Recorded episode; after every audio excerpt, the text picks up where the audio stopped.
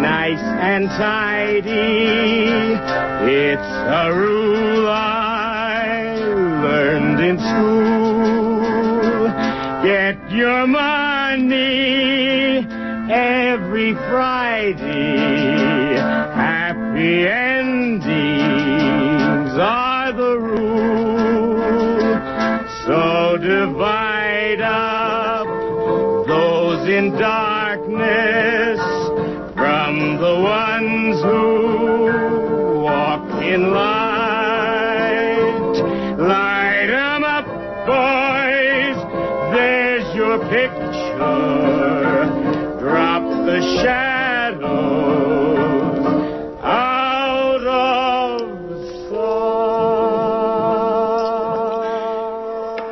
This is Jennifer Stone with Stone's Throw. Aha, today is Tuesday, the 26th of August, 2014. And I have so damn much stuff. I'm going to have to learn how to narrow things down until they mean something. I wonder is stuff the plural of things? Anyway, things I've got in front of me, it's just too much. What was it we said in the 1950s? Cease, cease, get on with it. I just felt so good last night watching Larry Kramer on the uh, Emmy Awards. He he's not in the pink, but there he is. There he was. And the film, all about Larry Kramer, The Normal Heart, that won some Emmys. Uh, it's all about his struggle uh, for the gay community back in the 1980s. And of course, uh, the the producers and directors and actors all said they were honoring the gay artists, all those who perished in the AIDS epidemic.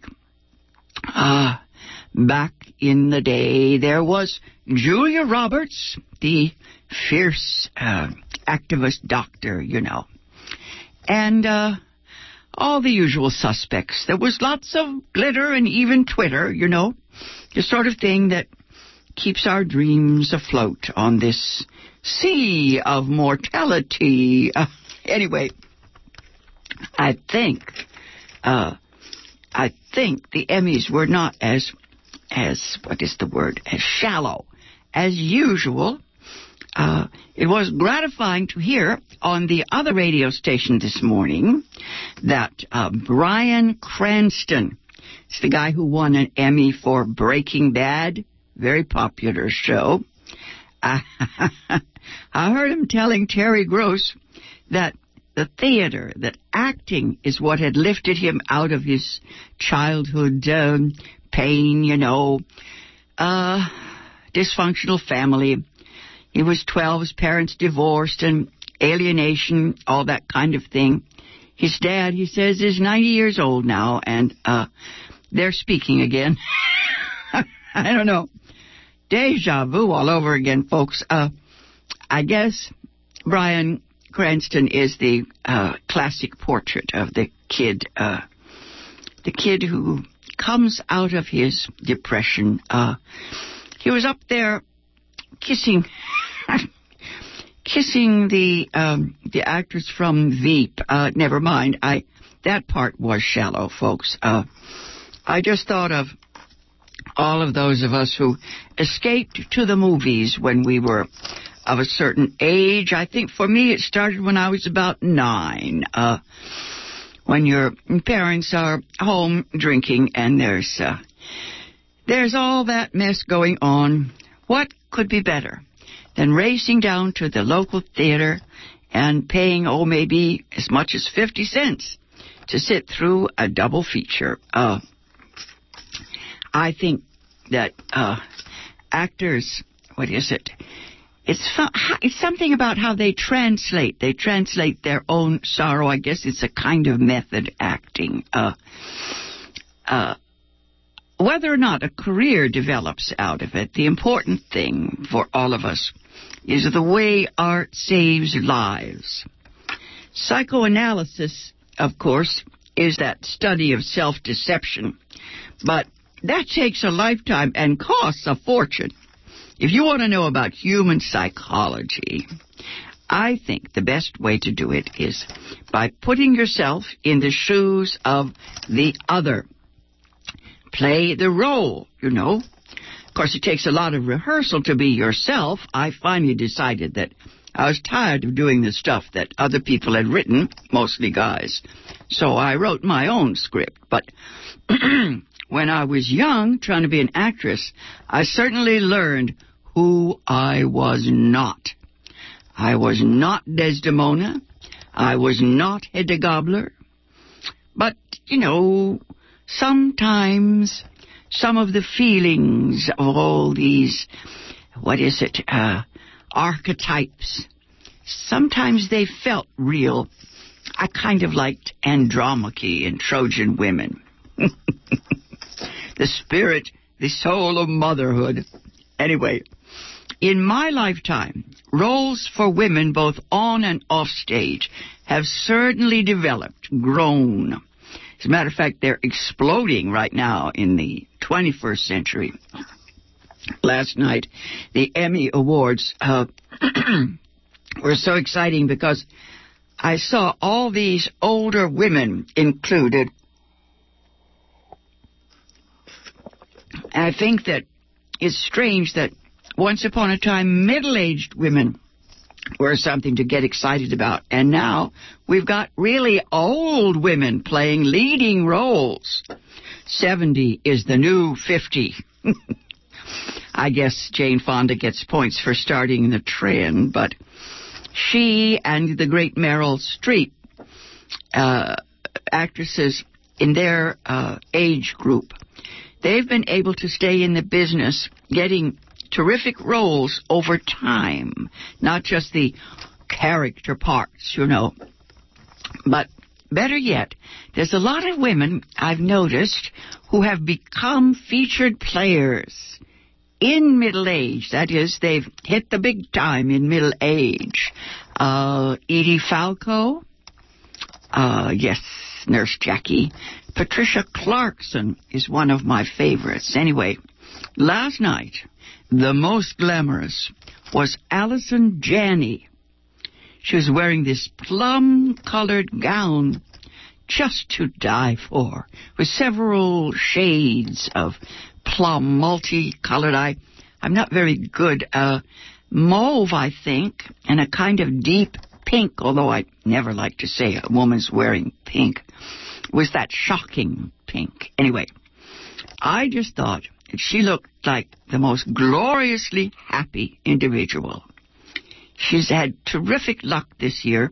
She's got uh, two contrasting roles in very popular TV shows. Uh, she plays this screwball blonde, um, this, uh, role for a comedian in a show called Mom. You know, she's she's one of those new age contemporary wild women uh, and then in the other show, um, uh, Masters of Sex, she plays this broken-hearted, tragic, non-orgasmic wife of this closeted homosexual, you know, back in the 1950s, so sad. That actually, the homosexual husband is a very brave role played by Beau Bridges. Uh, Masters of Sex is quite a series. Been going on now, I think, two seasons.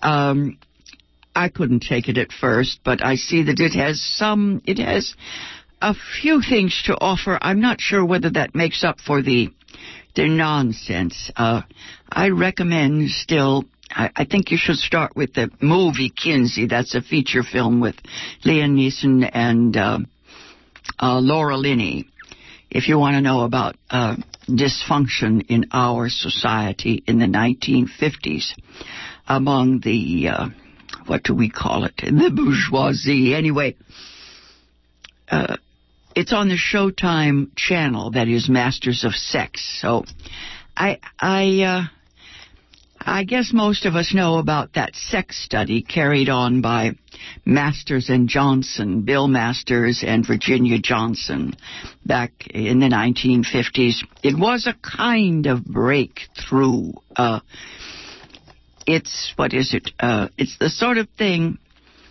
that can be used for educational purposes, but who could resist all the nonsense, you know? To pretend that you're serving science is one of the oldest tricks in the book. Actually, if I remember correctly, when I was a young actor, that was the uh, the excuse that most men used. They would say that it was in the service of our art. You know, that we have these affairs so that it would ring true on stage.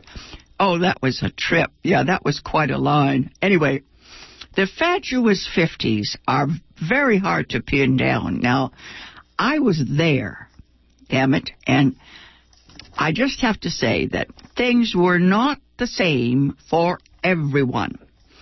Uh, some things were a lot more sophisticated. In the first place, the uh, what is it? The Bohemian world, I guess then it was the beatnik world, uh, was not, uh, well, it wasn't right out there on the media. You could be extremely free in some places, some areas. Uh, I think of San Francisco in North Beach, but then I think at some point, oh, a few things happened. A young woman uh, committed suicide, jumped out of a building on LSD, and all of a sudden, the uh, uh, the screwballs or the uh, the people on the fringe became food for the media. And by the time the 60s came along, the the uh, I guess we call them the hippie generation. Uh, there was just no way people could be unconventional without uh, being part of the radical chic became fashion statement, you know? Anyway, what I liked about Masters of Sex and why I think it might be worth a look is that it makes a point or two. It, uh, well, this study that Masters and Johnson set forth reveals that the human female's capacity for sexual pleasure is much greater, vaster, longer, you know, bigger, taller than that of the male. There's a few other little items, uh, technical items. Of course, there's still a lot of fuss. Actually, I would say that the best way to read up on the subject of male, female, um, let's call it sexual stamina, read up uh, Mark Twain. That's the best one. He's got a delightful work called The Diary of Adam and Eve, but the best are essays written on the women of the Pacific Islands. They're in a collection called Letters from the Earth. Uh, most of that was not published until after his death, and uh, he tells the tale. He certainly does. Uh, the thing is that lust and love are still, still very hard for some people to separate. They get confused. Uh, in Masters of Sex, the woman, the young woman, Virginia Johnson, uh, says, she says that she can separate the two. Uh, as she says to Bill Masters at some point, uh, yes, darling, I could never marry a man that I did not both love and desire. That is the key line for the whole, uh, the whole plot, the whole theme. Yes, yes. It's actually, yeah, it's a good line. I, I think that's that's a whole poem. Lust and love, darling. I would never marry anyone I didn't both love and desire. There you got it. Anyway, Allison Janney uh, has this role in Masters of Sex, and she's got this problem. She does love this homosexual husband who she keeps telling herself is a good man and who appreciates her and who doesn't mind that she's tall and athletic and all that. Uh, however, at some point she realizes that that is not enough. I just think the actress is perfect for this role of an older woman, uh, discovering her capacity for sexual pleasure. Uh, this is this is a lady who does not know if she has ever had an orgasm. Virginia Johnson smiles kindly at her and says, Oh, you would know. Anyway, she finally uh, comes to the party with a much younger man. I think of uh, Thelma in Thelma and Louise, you know. Finally, finally, uh, the big time. Of course, the social climate, the, uh, what is it, the, the mores of the 1950s, uh, definitely are going to take down the, the woman that, uh, Allison Janney plays in this show, but at least her character comes to understand, to value what's what's real, and she she'll know what hit her at some point. Uh, she recognizes the social lie and what she has to lose, as well as uh, she gets it. She she sees the phallocentric fallacy of sex which is centered on the phallus. Uh, yes, I like that. That's a terrific line. I got to use that somewhere else. The phallocentric fallacy of sex, which is centered on the phallus as the be all and the end all of all pleasure. You got that? Anyway, uh, I think that the Emmy Awards uh, are a terrific way to analyze the uh, what is it the climate of our society just at the moment. Uh, it was like a whole bunch of children at a birthday party. Everybody needed a prize. So many people uh, were cranky about not getting a prize. They made all the jokes about it. and I thought, this is cool. It will all be forgotten by Friday. And of course, it is uh, it is big money. It means jobs and careers, just like the Oscars. It's a business, folks. I remember years ago Shirley MacLaine ending one of the award ceremonies by saying, "Let us try to dignify commerce." she was trying to be wise in the face of all this, uh, all this razzmatazz. Uh, what I want to talk about for a minute, oh gee, I don't want to run out of time, is a series that I'm really impressed with on cable called The Knick. It's all about a hospital called the Knickerbocker. Uh, it's all about the history of medicine.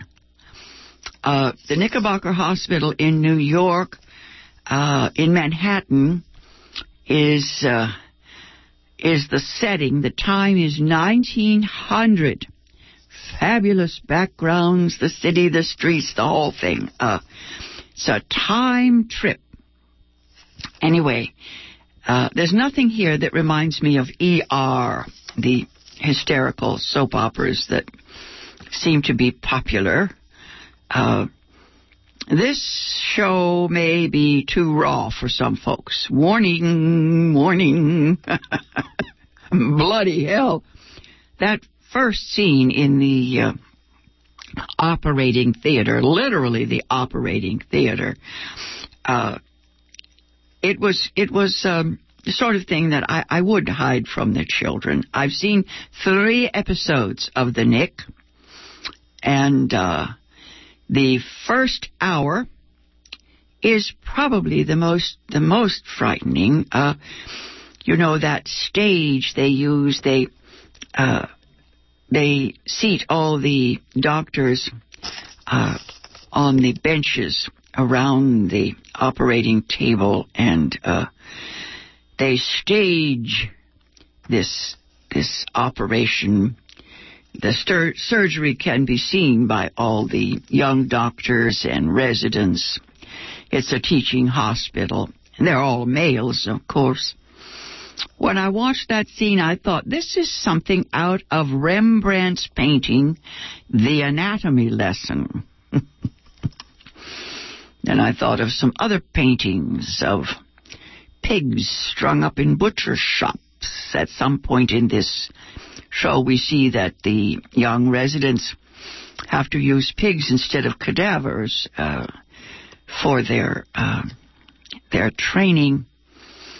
In this opening scene, an elderly doctor tries for the twelfth time to save a woman and her baby, doing a cesarean section, a cesarean procedure, and it, uh, I don't want to be a spoiler. Spoiler alert. I think you can guess what happens. Uh, anyway, that woman was presenting with placenta previa, a uh, maternal disorder I suffered myself in 1960 and once again in 1962. And I am still alive more than half a century later. Well, I guess that's progress. My father was a general practitioner. He was born in 1902. And I saw an awful lot of stuff uh, in the middle of the 20th century, particularly. Right after World War II, he had a small hospital up in the mountains behind Tucson, and uh, I see now that that is that was historic. The show, the Knick, about the Knickerbocker Hotel is, I think, mind blowing for those young viewers who don't really know much about this incredible progress made in medicine in just a century. Uh, they may have heard a little bit, uh, you know, maybe about dentistry, but if progress, human progress, can be measured by the desire to lessen suffering, to heal the sick, mend the injured, then medicine is the field in which we find the passionate liberals. Uh, the heroic people, not the people who just talk and talk the way I do. The scientists, they were willing to sacrifice themselves in some of their experiments. Uh, you remember that guy? I think uh, Semmelweis. I'd have to look up the details, but he was the one who tried to convince the doctors that septicemia was killing their patients, particularly the women in childbirth, and uh, he had to prove it to them by putting his uh, his own his own wound into uh, an infected patient. It's so so awful to think about. Uh, apparently, the uh, the sciences also produce an awful lot of people who who are unwilling to uh, to look at the new, uh, trying to teach their colleagues uh, what science reveals is the biggest task of some of these innovators. Uh, in this show, The Knick, the British actor Clive Owens plays the central character, Dr. John Thackery. He's a profoundly concerned, dedicated physician. He, uh, at some point, tries to withdraw from his addiction to cocaine, but that was standard in those days. Uh, all the plot elements are there, but I think the first three hours were basically a setup for all the things to come. I see indications that that famous epidemic of typhoid fever in Manhattan at the turn of the century, 1900, that's on its way. Uh, I read about that in school. It was finally, the typhoid bug was finally traced to the water supply. Attention was paid when the rich began to catch the typhoid fever. the hospital staff is, you know, has the usual range of human uh, hubris, not quite like Nurse Jackie, but but the egos are a problem. Uh, race is a problem white doctors were unwilling to work with. There's one particular black surgeon. He's the best of the best in Europe, but uh, at the Knick. he's given the cold shoulder. He has to work out of the basement. At one point, he engages the services of uh, black women from the laundry. One of them says, uh, "But sir, uh, should I be doing this? The, the blood will get all over the thread. Her talent becomes quickly evident. He says she's she's now a surgical nurse. The the rest of the show gives us all the all the nonsense about bribes and payoffs, all that uh, all that backstage stuff. Uh, I, of course, was unaware that cadavers were a commodity at that time. I thought that was just in Frankenstein movies. Anyway, there's a couple of ambulance drivers that get a cut. Uh, uh, for me, the worst uh, scene was that of a beautiful woman whose only sexual relationship had left her with syphilis, and she is uh, ruined and disgraced, of course. Her nose has been eaten away she was once uh, a lover of Dr. Thackery's. Anyway, I had not heard that one. I think I had heard many things about uh, the symptoms of syphilis, but I, I did not know that the noses, apparently it was not all that uncommon. Now, Clive Owen uh, has the role of a lifetime here. He's mostly in movies like, oh, King Arthur. He was terrific in King Arthur. Really quite stunning. You know, Tyrone Power eats your heart out.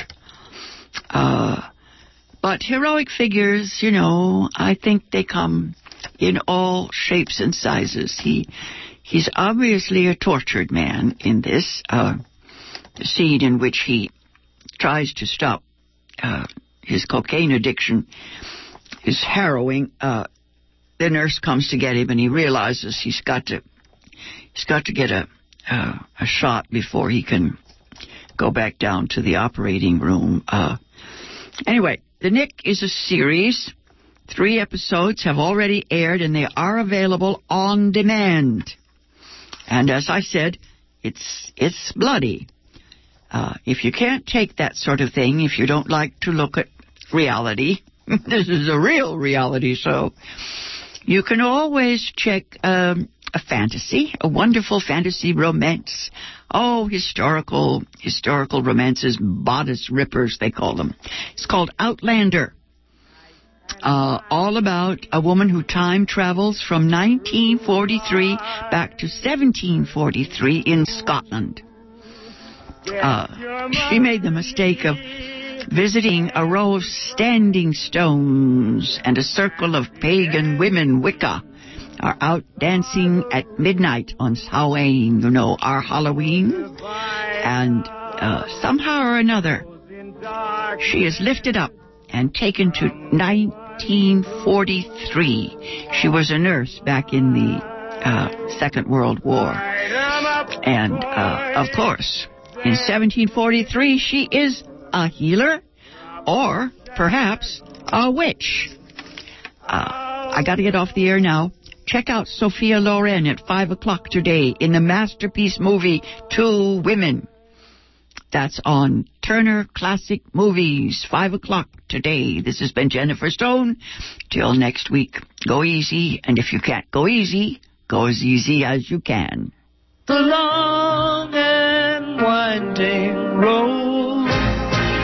Community Resources for Independent Living invites you to its 35th anniversary fundraiser extravaganza, Along and Winery Road, a 70s and Beatles themed wine tasting on Friday, October 24th from 6:30 to 9:30 p.m. at Las Positas Vineyards in Livermore, 1828 Wetmore Road. Your ticket includes five wine tastings, appetizers, music and dancing, live dance performances, a costume contest, and a silent auction. Participants must be 21 or older. This event is wheelchair accessible and will benefit Community Resources for Independent Living. For more info, visit www.crilhayward.org or call 510 881